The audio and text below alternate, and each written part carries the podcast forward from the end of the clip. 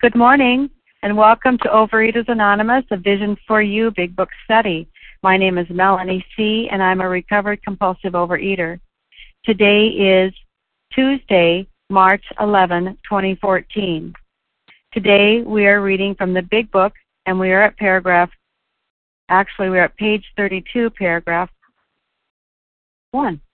Today's readers are the 12 Steps, Janice B., the 12 Traditions, Rachel M.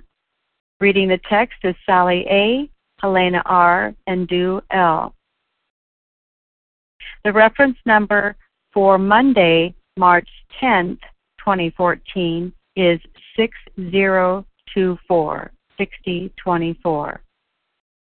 OA Preamble. Overeaters Anonymous is a fellowship of individuals who, through shared experience, strength, and hope, are recovering from compulsive overeating. We welcome everyone who wants to stop eating compulsively. There are no dues or fees for members. We are self supporting through our own contributions, neither soliciting nor accepting outside donations. OA is not affiliated with any public or private organization, political movement, ideology, or religious doctrine. We take no position on outside issues. Our primary purpose is to abstain from compulsive eating and to carry the message of recovery through the 12 steps of OA to those who still suffer. Our sole purpose. OA's fifth tradition states each group has but one primary purpose to carry its message to the compulsive overeater who still suffers. At A Vision for You Big Book Study, our message is that people who suffer from compulsive overeating can recover through abstinence and the practice of the 12 steps and 12 traditions of Overeaters Anonymous. I will now ask Janice B. to read the 12 steps. Hello, this is Janice B. from Vermont. Step one, we admitted we were powerless over food, that our lives had become unmanageable. Two, came to believe that a power greater than ourselves could restore us to sanity. Three, made a decision to turn our will and our lives over to the care of God as we understood Him. Four, made a searching and fearless moral inventory of ourselves. Five, admitted to God, to ourselves, and to another human being the exact nature of our wrong. Six, we're entirely ready to have God remove all these defects of character. Seven, humbly asked Him to remove our shortcomings. 8 made a list of all persons we had harmed and became willing to make amends to them all. 9 made direct amends to such people wherever possible, except when to do so would injure them or others. 10 continued to take personal inventory and when we were wrong, promptly admitted it. 11 sought through prayer and meditation to improve our conscious contact with God as we understood Him praying only for knowledge of His will for us and the power to carry that out. And 12, having had a spiritual awakening as the result of these steps, we try to carry this message to all compulsive readers and to practice these principles in all our affairs. Thank you.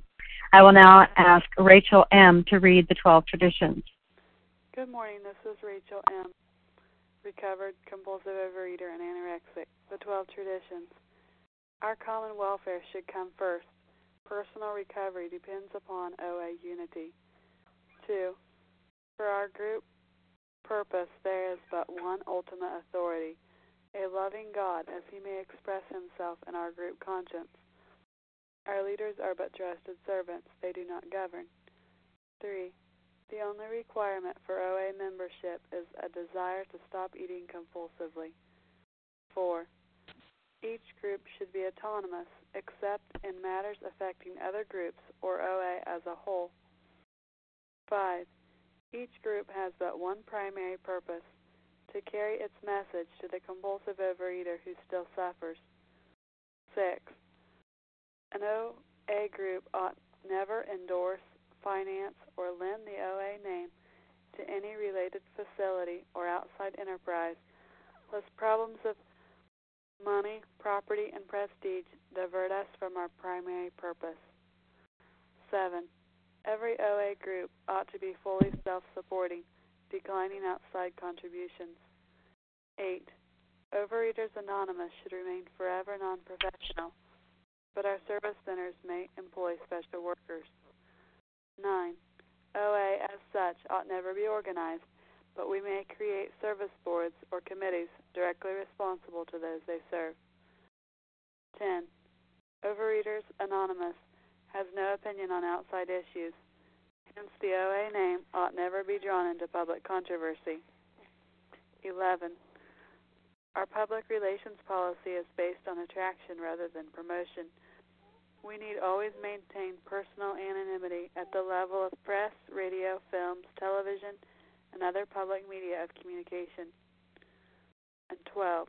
Anonymity is the spiritual foundation of all these traditions, ever reminding us to place principles before personalities. Thank you. I pass. Thank you. How our meeting works. Our meeting focuses on the directions for recovery described in the Big Book of Alcoholics Anonymous. We read a paragraph or two from the literature, then stop and share on what was read. Anyone can share, but we ask that you keep your sharing to the topic and literature that we are discussing and that you keep your sharing to approximately three minutes.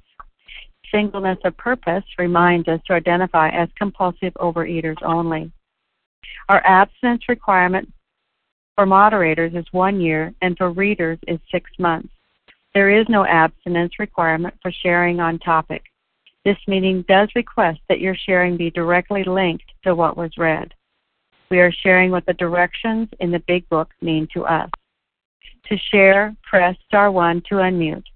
Once you are done sharing, let us know by saying pass, then press star 1 to mute your phone. In order to have a quiet meeting, everyone's phone except the speakers should be muted.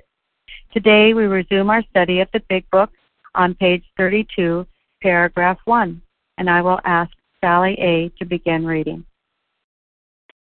Good morning, um, Melanie. Thank you for your service. Good morning, A Vision for You. This is Sally A. in South Jersey. Though there is no way of proving it, we believe that early in our drinking careers, most of us could have stopped drinking. But the difficulty is that few alcoholics have enough desire to stop while there is yet time. We have heard of a few instances where people who showed definite signs of alcoholism were able to stop for a long period because of an overpowering desire to do so. Here is one. And so they are about to give us an example. Let's go back for a moment and take a look at this. Though there is no way of proving it, we believe that early in our drinking careers, most of us could have stopped drinking. For myself, when I look back at my childhood and my eating disorder started, my first memory was eight years old of being, uh, that day there was a fire in our home. My sister Peggy was five years old and had died in that fire that gutted out our house. And because there was no home, we were farmed out to different relatives. And that's where my eating career, from my own memory, began. And as I was placed in front of a TV with a bunch of candy and popcorn and um, soda, um, I had my first food thought, wow, this feels good. Here I am, 53 years old, and I remember it like it happened yesterday. When I read this uh, this sentence, no way of proving it, we believe that early in our drinking careers, most of us could have stopped drinking. I remember how much joy there was in the whole binging process.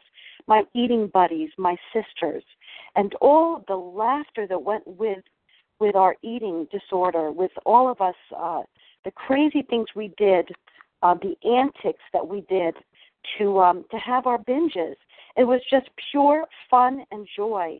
Little did I know that I was putting my hand into a trap, that I was weaving a web in my mind that was going to ensure that I was going to be, for many years to come, a compulsive overeater. And as it continues, but the difficulty is that few alcoholics have enough desire to stop while there is yet time. I wonder if there ever was time for me to stop. You know, I often wonder was this genetic, was this environment? It doesn't really matter. What matters is that I know that I was out of control at a very young age. The word control is being used over and over in these pages, five times on the first page of More About Alcoholism, two more times on the next page. And we're going to see it again in the next paragraph that, again, that they, they as a definitive method of seeing that we have a food allergy, they use this word control, out of control, no control, whatever. Um, we have heard of a few instances where people who showed definite signs of alcoholism were able to stop for a long period because of an overpowering desire to do so. Here is one. The only time I have ever been able to stop for a long period of time has been and the length of time the lengthiest time was 40 days when I would simply fast. And that's why today I have a body badly burned as we talk as we see on page 133 but here they're going to give us an example of a man who decides that he's going to put down his alcoholism in this next paragraph once and for all and that um, and how that turns out for him. Um, he's going to try a little control and uh, for for many of us that's not even an option that you know we can try to have that control but we don't have that um, ability to to stop and we can stop you know for a few days even possibly. Um, and in my case there was a time when i could stop for 40 days but that is not something i could ever do today. There's no way i could do um, a fast for 40 days today or, or would i nor would i want to but um, I guess I've said enough. With that, I pass. Thank you, Sally. Who would like to comment on what was read? Good morning. This is Lois. Hi. Good morning, Lois. Hi. Good morning, Melanie. Uh, this is Lois M. And um, I, I, something just occurred to me that uh, in 1986, I was um, staying with two of my women friends for a while, and we decided, they decided that let's try to give up sugar okay, for one month. And I said, oh, sure, that would be easy, knowing nothing, of course, because I had never done that before. But what happened was, excuse me, I was able to do that. And and I remember at the end of that time, I remember being aware, which I wasn't really always aware of how my body felt.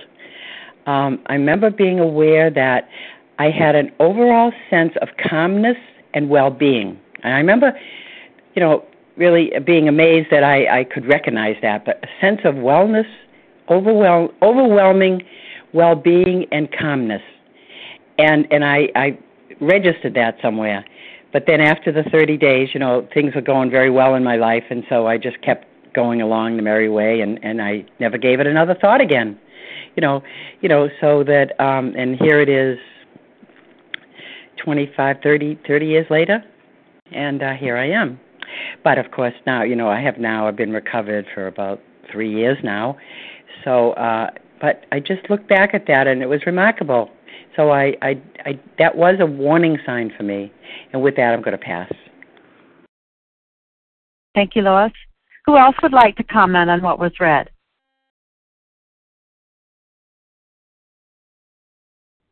This is Janice. Hi, good morning, Janice. Well, good morning to you, Melanie. Thank you. My name is Janice M., and I am a recovered compulsive overeater. Yeah, you know, just uh going down memory lane when I was 8 years old, I knew, I mean, I didn't know then like what I know now, but I can honestly see that um yeah, I had the allergy. You know, I had the allergy then because I used to play picnic with my brother. And uh that that's not too normal, you know, picnic with peanut butter and crackers when other people were playing outside. But you know, I also had the obsession just came to me because every Friday I would think in school of going over to my nana's house because she was making a certain food. So that that was in my mind at 8 years old. And I would take the train to go to go. Now, over to her home. So you see the obsession was there for me. So it doesn't matter when it comes or whenever. But of course, I didn't know that then. I I, just knew that it was there, you know. Um, and yeah, I did stop for a period of time when I was young, young. um thinking um oh yeah i have that strong strong desire to be thin for a boyfriend or whatever um and yeah i knew i was heavy i knew i was heavy but you know time when you're young time was like oh yeah i have plenty of time. I can always go back and lose some weight. Didn't think anything of it. But there was there was a you know um signs of compulsive overeating long before I made that decision. And uh with that I pass. Thanks. Thank you. Who else would like to comment on what was read? Do. hi do Good morning. Uh, this is Do, recovered compulsive overeater. I like this thing where it says the difficulty is that few alcoholics have enough desire to stop while there's yet yet time, and um, that speaks volumes. Because as long as I think that the food and the drinks are working for me, uh, I'm not going to have the desire to stop. and I know for my drinking career, my eating career, um, it was working. It was working. I was getting the buzz. I was getting the sensation. Uh, I didn't have uh, the consequences of my disease because, as we know, this is a progressive disease. It gets uh, worse over time. And, um, you know, and at first, you know, I was a high functioning compulsive overeater. I could eat everything I want. I didn't gain the weight. I didn't um, have the consequences. Um, I did have some consequences. However, you know, I ignored them. I ignored them because it was still working for me. I I felt good about myself. I felt like I can accomplish. I can still, uh, you know, exercise my willpower. I would, you know, I would go through all these uh, hoops and, and links um, to continue on on those uh, periods of, you know, of not wanting to stop. I did not want to stop. The only time that I feel like I need to stop is, you know, if I have an important decision to make for a religious uh, reason. You know, I remember staying abstinent for for a while because of religious reasons. You know, and but over time I picked up again.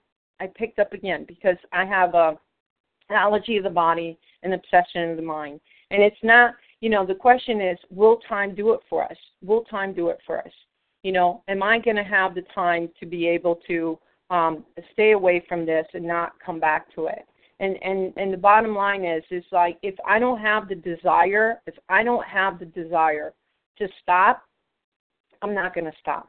You know i'm not even going to have the inkling to even start on this program of recovery. You know so i have to have the desire to stop. Uh that's why you know you know part of the the um the the steps is that that we come in you know tradition 5 if you honestly have desire to stop you know compulsively overeating then you are a member of OA, you know, because you have that desire. But at the time, I didn't have the desire, and and you know, thank God that the the the disease is progressive, and it brought me into a state of reasonableness where I was able to stop, you know, because I had had enough reasons at that point in time. And with that, I pass. Thank you, Do. Who else would like to comment on what was read?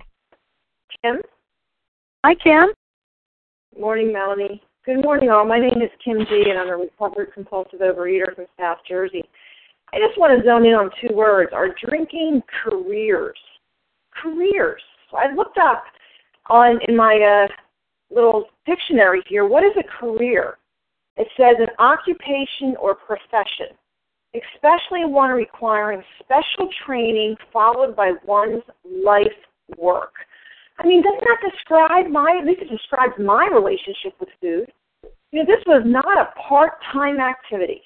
You know, I have other things I like to do. I love to dance. I've always loved to dance since I was a little kid. And when I danced, I would be absolutely joyful.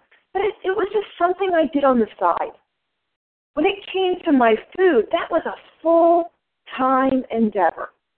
You know, when I look back at my life, you know, when I look back at Halloween, I don't remember what the kids dressed up as for their costumes, but I remember which people on my block handed out the full size candy bars. You know, when I look back at high school and going to movies, I don't really remember the movies as much as which movie theaters had the best snack food and which ones had the best little dark corners so that I could binge properly in it. You know, in my 20s, I went to more weddings than I can ever tell you about. I can barely tell you who was in the wedding party, but I can sure tell you about the buffet, especially when they had these like chocolate fountains where you could put whatever you wanted to under this flowing thing of chocolate. That's what excited me. That was my focus. It reminds me of the doctor's opinion where it says to them their alcoholic life seems the only new only normal one. They cannot after a time differentiate the true from the false. That's because my career, my focus, my main thing in life was to get the food. And then when I started to have consequences of that, my main, main focus was how do I avoid the food? So whether I was abstinent or whether I was in the food, my focus was on the food. That reminds me of my career. You know, when I, I have a full time endeavor, I have to make sure that I'm focused enough so I can make a living. I went back and got my master's so I could have a better job, you know, better, you know, professional career. That reminds me of when I went into bulimia. I had to do a lot more research. Being that human calculator of how many calories I would binge on and how many minutes that would take on an elliptical machine was this very complicated endeavor. Complicated endeavor. What is my relationship now with food? My relationship now with food is it's nutritious. Yes, I prepare my food, but I also make sure I have enough shampoo in the house and I have enough toothpaste in the house because I know these things are necessary for me taking care of myself, but there's no emotional involvement in it. That's the way my food is. But as a compulsive overeater, my eating career, I, I don't even understand when people talk about certain things because all my focus was on the food. The food, the food, the food. So I just think it's so interesting how they talk about our drinking careers. Think about how much food has dominated our life. I'm going to read the definition again. An occupation or profession, especially one requiring special training, mine required special training, followed by one's life work. And with that, I pass. Thank you, Kim. Who else would like to comment on what was read before we move on? Hi, this is Jenica. I would like to comment. Okay, Jenica, thank you. Um, hi, I'm Jenica. I'm a compulsive overeater from Pennsylvania. And um, I am struck by the idea of um, at a time, at one time, we could have we could have stopped, um, but I am also I can just feel how true it is that why would we at that at that time? I mean, you know, at that time, um, it was it's fun. and it is working for us. And i know that for myself um you know my compulsive food behaviors were were working for me and that then i would if anybody has suggested stopping i would said i don't have any problem.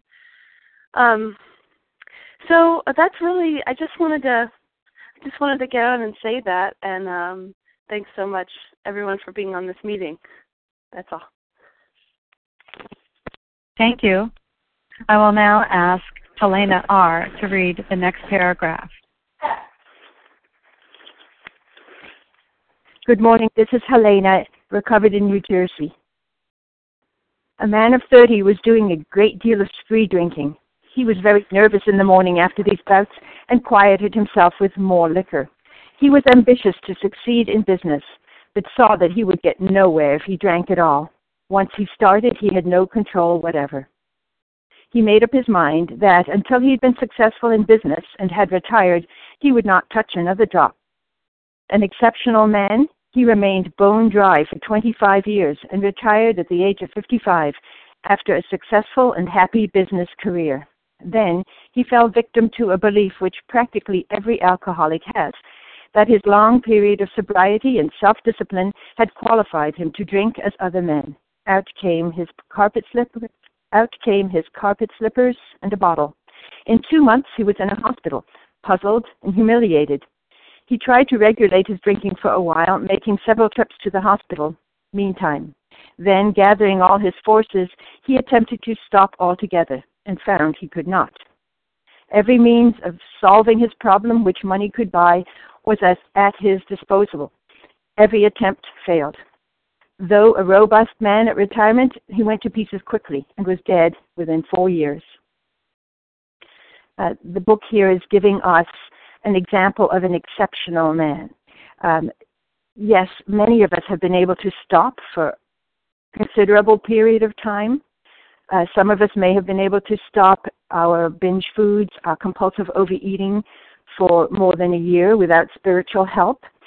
Um, myself, I had advanced to the place when I was really serious about it that I couldn't even stop for a day. I would uh, wake up on a Monday morning ready to start my diet, and sometimes by 10 o'clock in the morning, I was already eating compulsively. Um, I started dieting in, at age 13, and perhaps at that point, with the proper information and good guidelines, I could have stopped uh, eating compulsively uh, permanently and could have uh, learned how to eat normally. But by the time I realized that I had no control whatever, um, I was far gone this gentleman had a lot of information about himself, and he had a lot of awareness. He saw that he could get nowhere if he drank at all, and so he made up his mind to stop. However, he did not make up his mind to stop forever. He made up his mind to stop until it was a convenient time. Um, in my case, of course, it would have been to stop until I was at my goal weight. Um, it says here, and I've underlined it, he fell victim to a belief which practically every alcoholic has that his long period of sobriety and self discipline had qualified him to drink as other men. He may have been more exceptional than most of us in that he stayed sober for 30 years, and he still, however, had the same belief that I have, and which it says practically all of us have, that after we have abstained, after we have gotten to our goal weight, we can drink. We can eat compulsively. We can eat as other people, and it will not be compulsive. Um, and I'm just going to pass now because this is a very long paragraph. Thank you, Helena. Who would like to comment on what was read? Larry from Pittsburgh. I hear uh, Lauren, and then I hear Larry. Okay. Okay, thank you. Okay. Lauren from Pittsburgh, a recovered compulsive overeater. This story presents to me, um, recovered today, that though I've been abstinent for uh, relative, a long period of time for me um, in my life, do I still have reservations? And do I think that, you know, even though today I'm recovered and, and abstinent, does that make a, that doesn't make a difference? Do I still have reservations?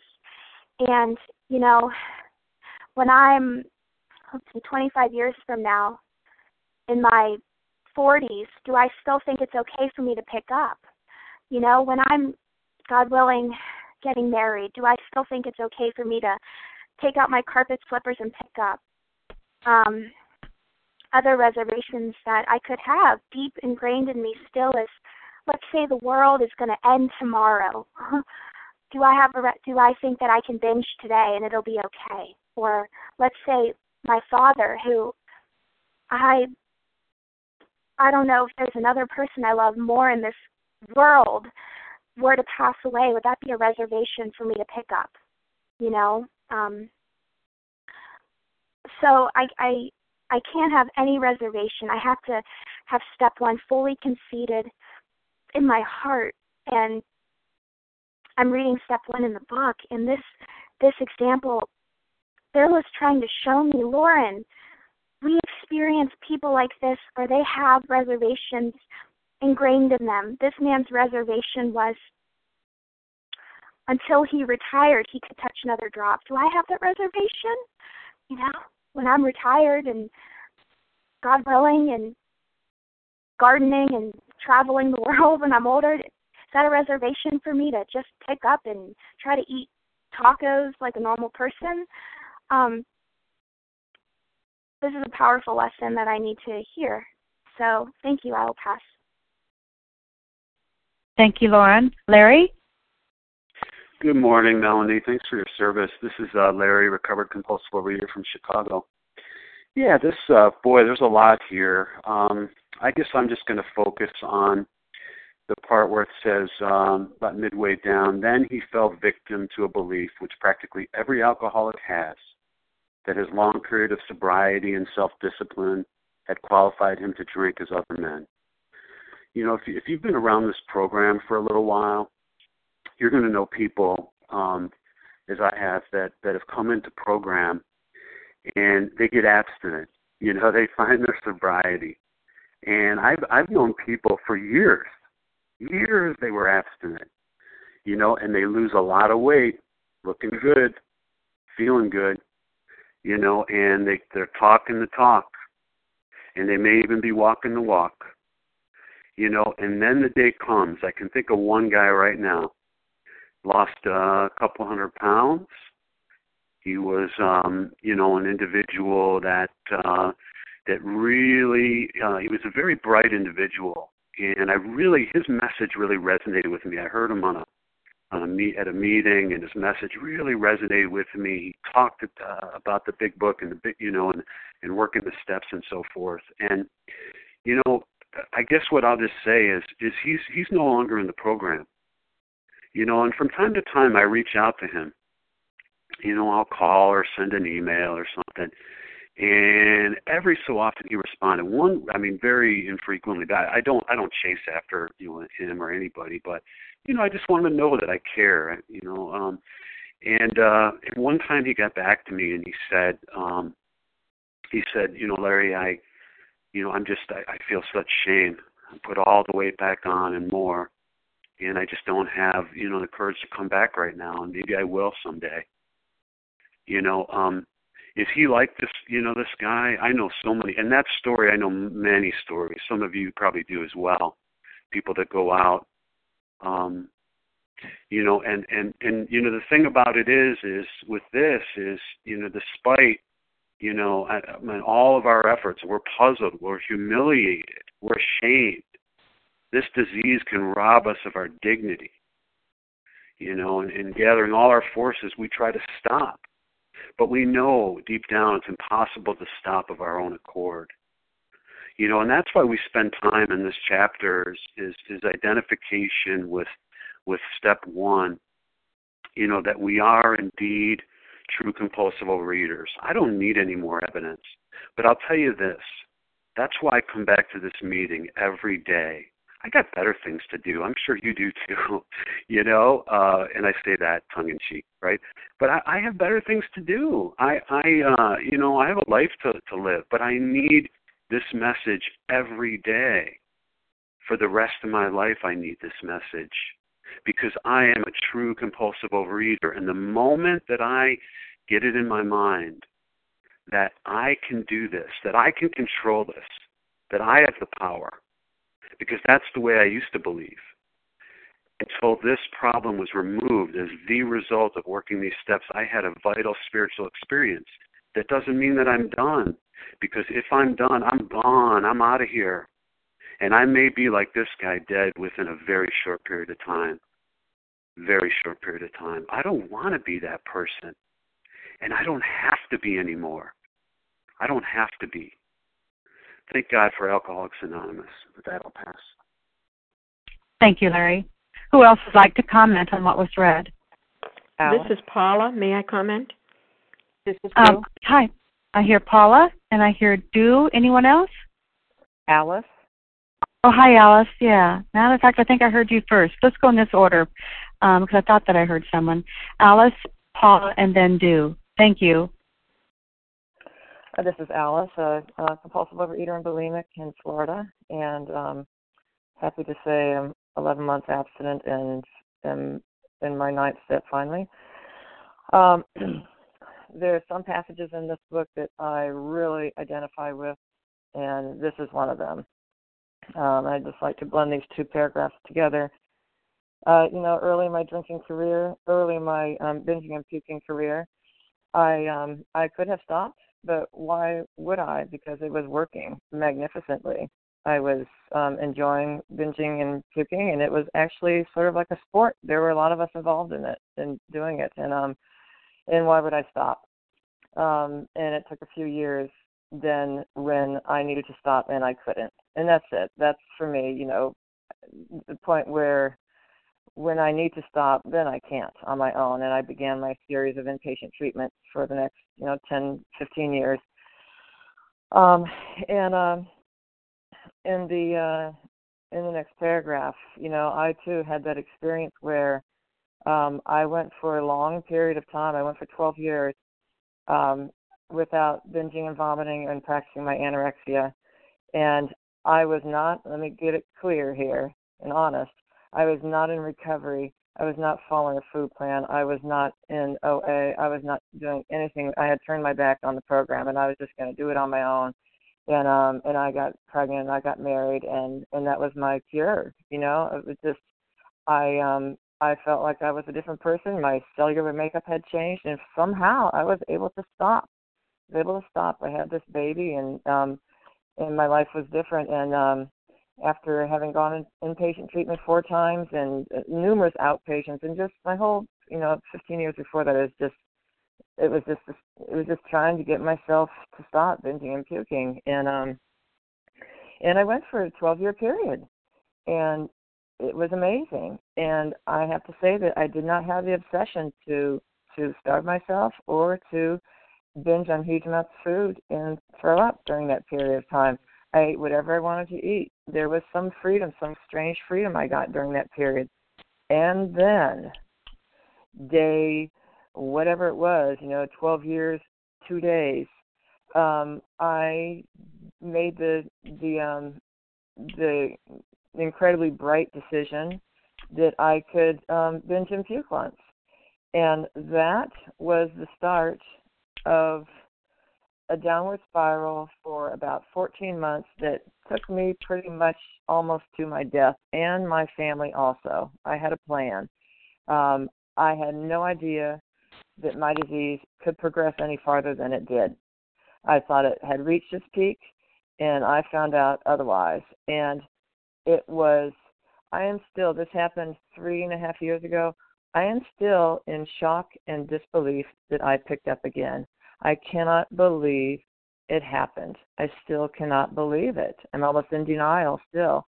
And these past three years have been again a struggle to get myself back with the living you know back i can't even say back on track because i was never in recovery i never did what was i never had a program um i just white knuckled it. So you know i'm here to attest you know here i am fifty one years old um and you know when i was twenty three i went to treatment the first time and just you know it was just a little uncomfortable in my life and making things a little inconvenient. Eventually it made my life freaking unmanageable as hell and people around me.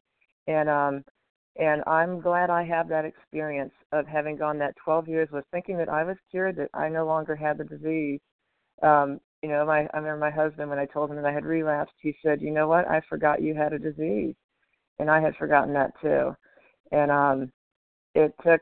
It, I'm glad I had that experience because now I have 11 months, and some days I feel like, oh, this is good, I've got it, and I'm like, the hell you do, the hell you do. You know, it's just this daily reprieve it is it's not even a reprieve. I don't feel it that way. It's just um, daily work for me. My program, my recovery program, feels very intense because it, I need to meet it with that. My disease was very intense, very powerful, very. I just want to use swear words when I talk about it. It was it was um, it was hell, and um, so I'm glad that I can say, you know what, I experienced this. I went a 12 year period and then I went back to the anorexia and bulimia, and it was hell. And um, I'm glad to be glad to be back with the living now, and I do not take my recovery for granted um, at all, and I pass with that. Thank you, Alice. Paula, you're next. This is Paula, recovered compulsive overeater. First, may I start with thank you, Melanie, for doing this service. You know, I'm going to stick with just what this man read, said because I can run parallel here. He was very nervous in the morning after these bouts and quieted himself with more liquor. Isn't that the strangest thing? No, not to an alcoholic, not to a compulsive overeater. But then I will be very honest here again, which is what my promise. I've never had that kind of time frame that he had. I never did. I was on that first, uh, the first two pages there that we read, 31 and 32. I never got beyond that certain. Then there came a time. Then it was a little bit longer, but also quickly followed by a little bit shorter. But let me go here. Let me go what this man said here, because this I can do. He retired, and I also did. Successful and happy career, that it was. Then he fell victim. It's very clear in the words they use fell. Watch someone that's fallen down. He fell victim to a belief. That was it. The belief, which practically, all right, may I raise my hand here? Which practically every alcoholic, here again, I was not the exception to the rule, has that his long period of sobriety, I don't know what your period is. For you, a long period might be, oh, I went a week. Oftentimes, that it was for me. To me, that was a huge period of time. And self discipline had qualified him to drink as other men.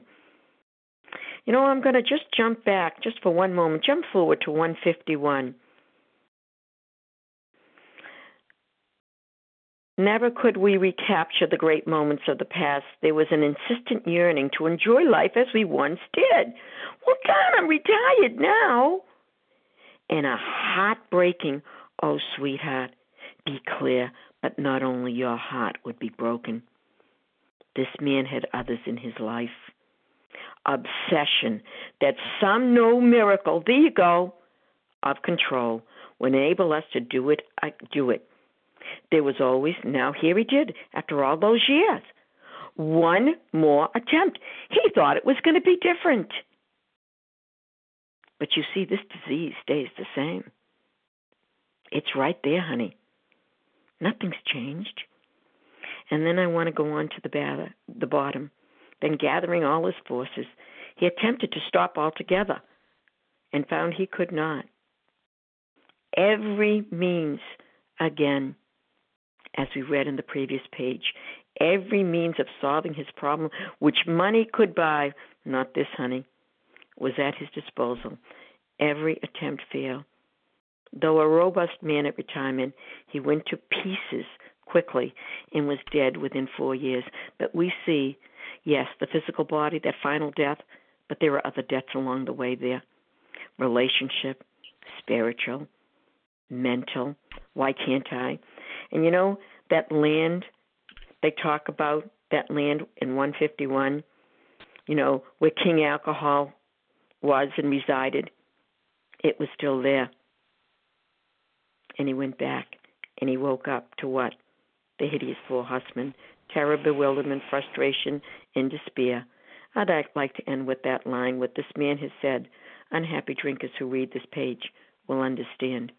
Thank you for allowing me to share. And with that, I do pass. Thank you, Paula. Stu, you're next.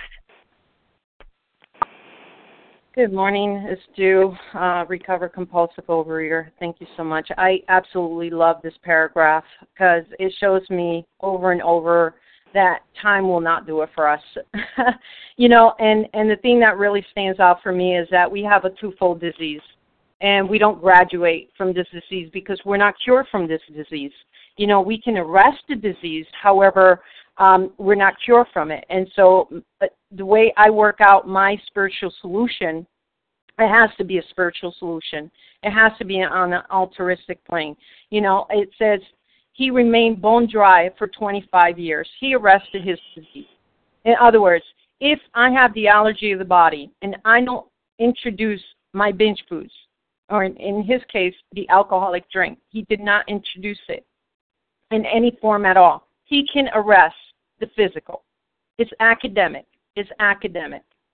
You don't introduce it, you don't create the phenomenal craving of wanting more and more of the same until the point that you can't stop. So it says, then he fell victim to the belief. That was nowhere to be found in this belief. Nowhere. it was it was a belief that which practically every alcoholic has. What is that belief?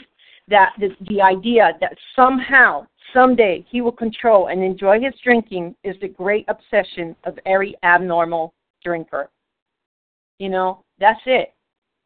I I don't get to rest on my laurels. I don't get to um, you know, to think that I am cured from this disease.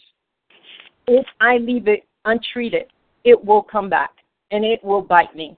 And it says here that you know um, he he tried long periods of sobriety with self discipline that qualified him to drink. You know, he thought that he could drink as other men. You know, after a long period of sobriety. You know, and it goes to show here that it doesn't because once I pick up my my my binge food, once I pick up my drink, you know, it doesn't matter how long. It could be 20, 30 years, 40 years, 100 years. And I put it back in and I introduce it back in, I create the phenomenal craving. I create the phenomenal craving, which means I start again, I can't stop. Unless unless I'm addressing the greater aspect of my disease, which is the mental obsession. You know, the the lie that keeps me bringing me back to that drink, that keeps me bringing me back to that food. And it says here, um, then gathering all his forces, all his willpower. Again, God's nowhere to be found in this. He's doing it on his own reliance, self determination, you know, of putting down that drink. And he says he attempted to stop altogether. He found he could not.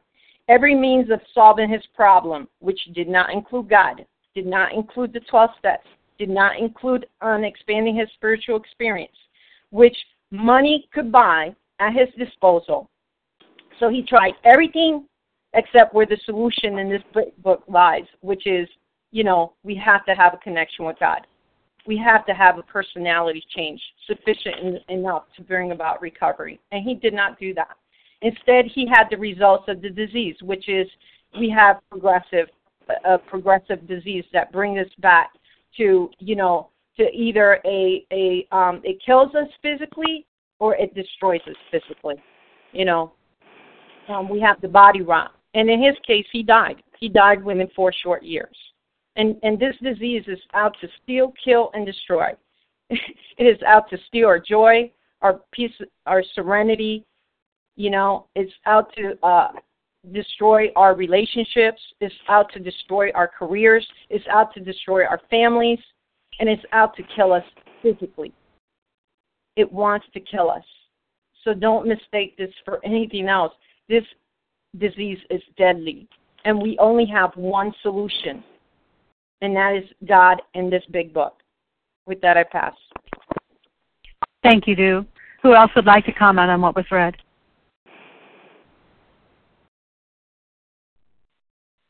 Yael? Leah. I hear Yael and then Leah. Thank you. Thank you, Melanie, for your service. Oh, can you hear me? I can. Oh, okay, thank you. No, I pressed the button by accident. Sorry.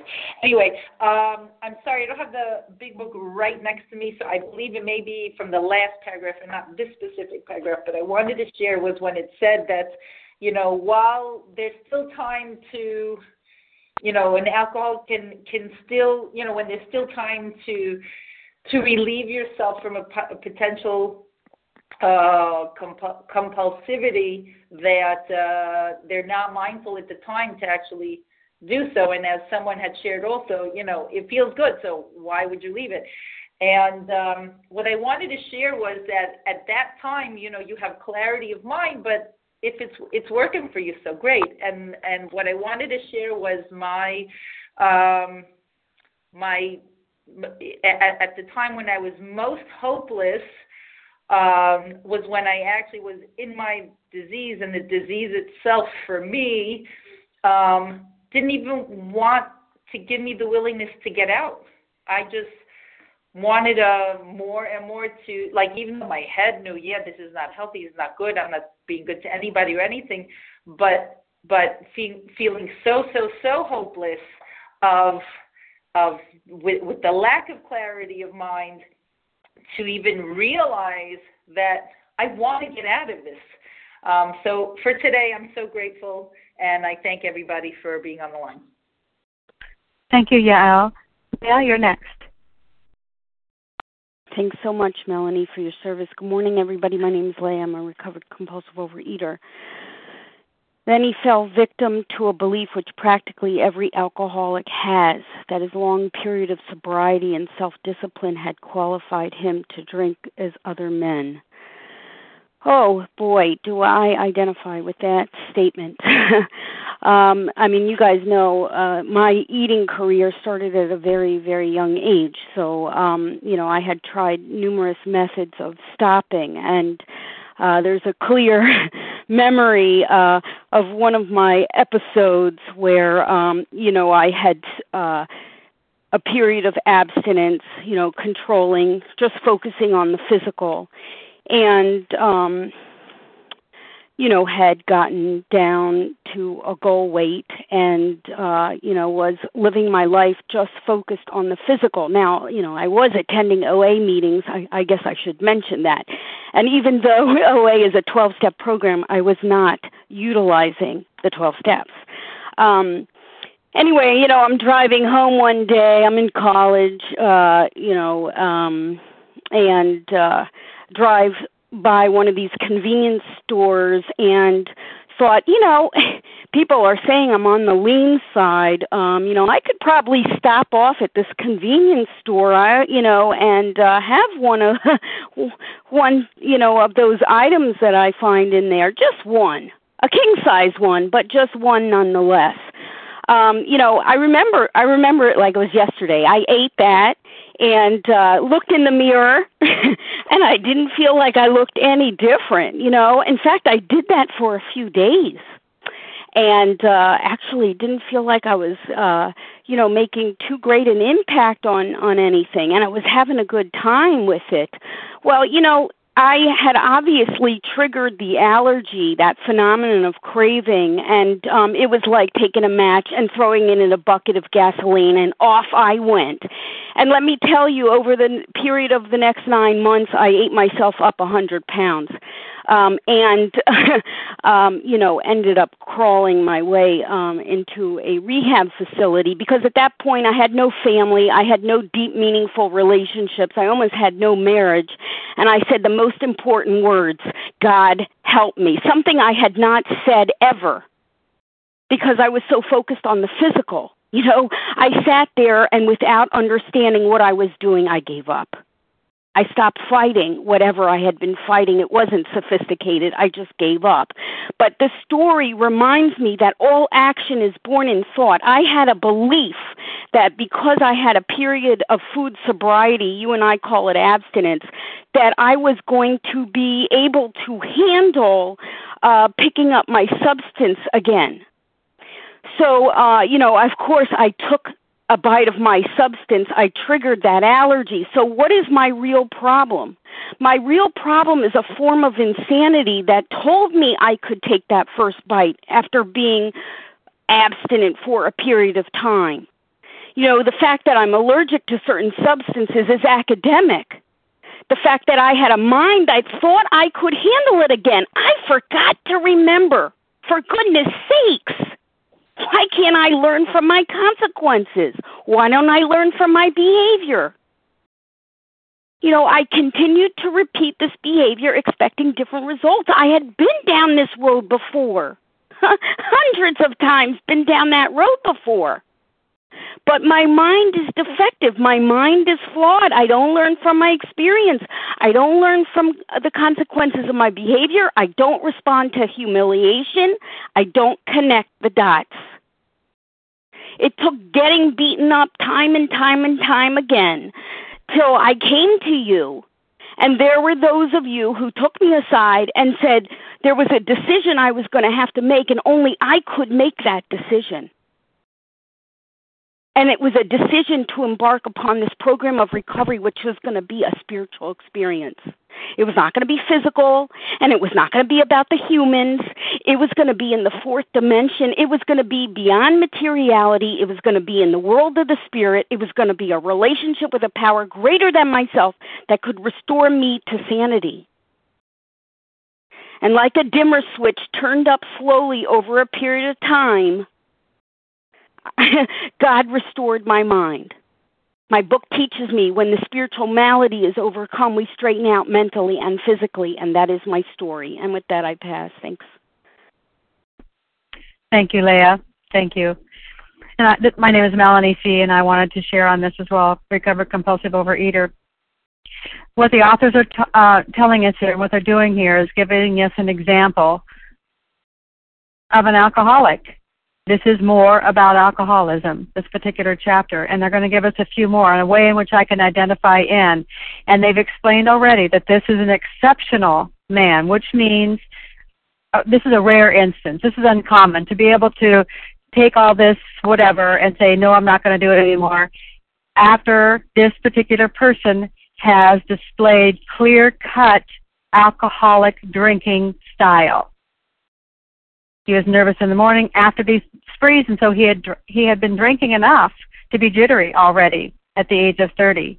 But this is an exceptional. So this is an opportunity for me to identify in: Am I like this person? Where was I at? And when I read this, um, from my particular standpoint, it is all about my thinking in my mind. And I was dead set already at 16 on my way into the delusional thinking. And I didn't even know it. I was set up because I didn't want to give up eating. And I didn't even know why. I didn't know why it gave me such a rush. I didn't know why I rushed to it after school, after a day of being in high school, and all that kind of stuff that was going on there. I didn't know. But I had a moment where I thought, you know, I better stop this thing while I still have time.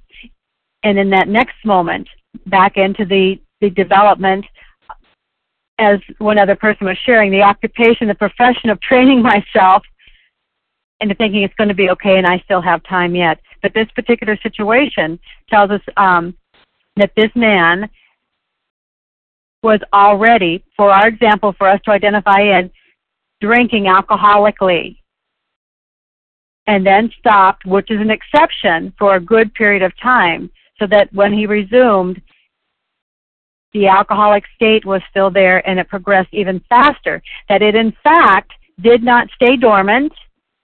It didn't get small. It didn't atrophy like everything else that I do when I was not pursuing my spiritual aspect of my life. It atrophied. No, this particular piece is different. It got worse, worse, worse, and so that it was so bad by the time he went back, it killed him within four years. And I think that's the piece we want to look at as well here with all the wonderful shares, is that it's one example, the first example, the authors will give us more here, in, in an exceptional situation. And you might be like that.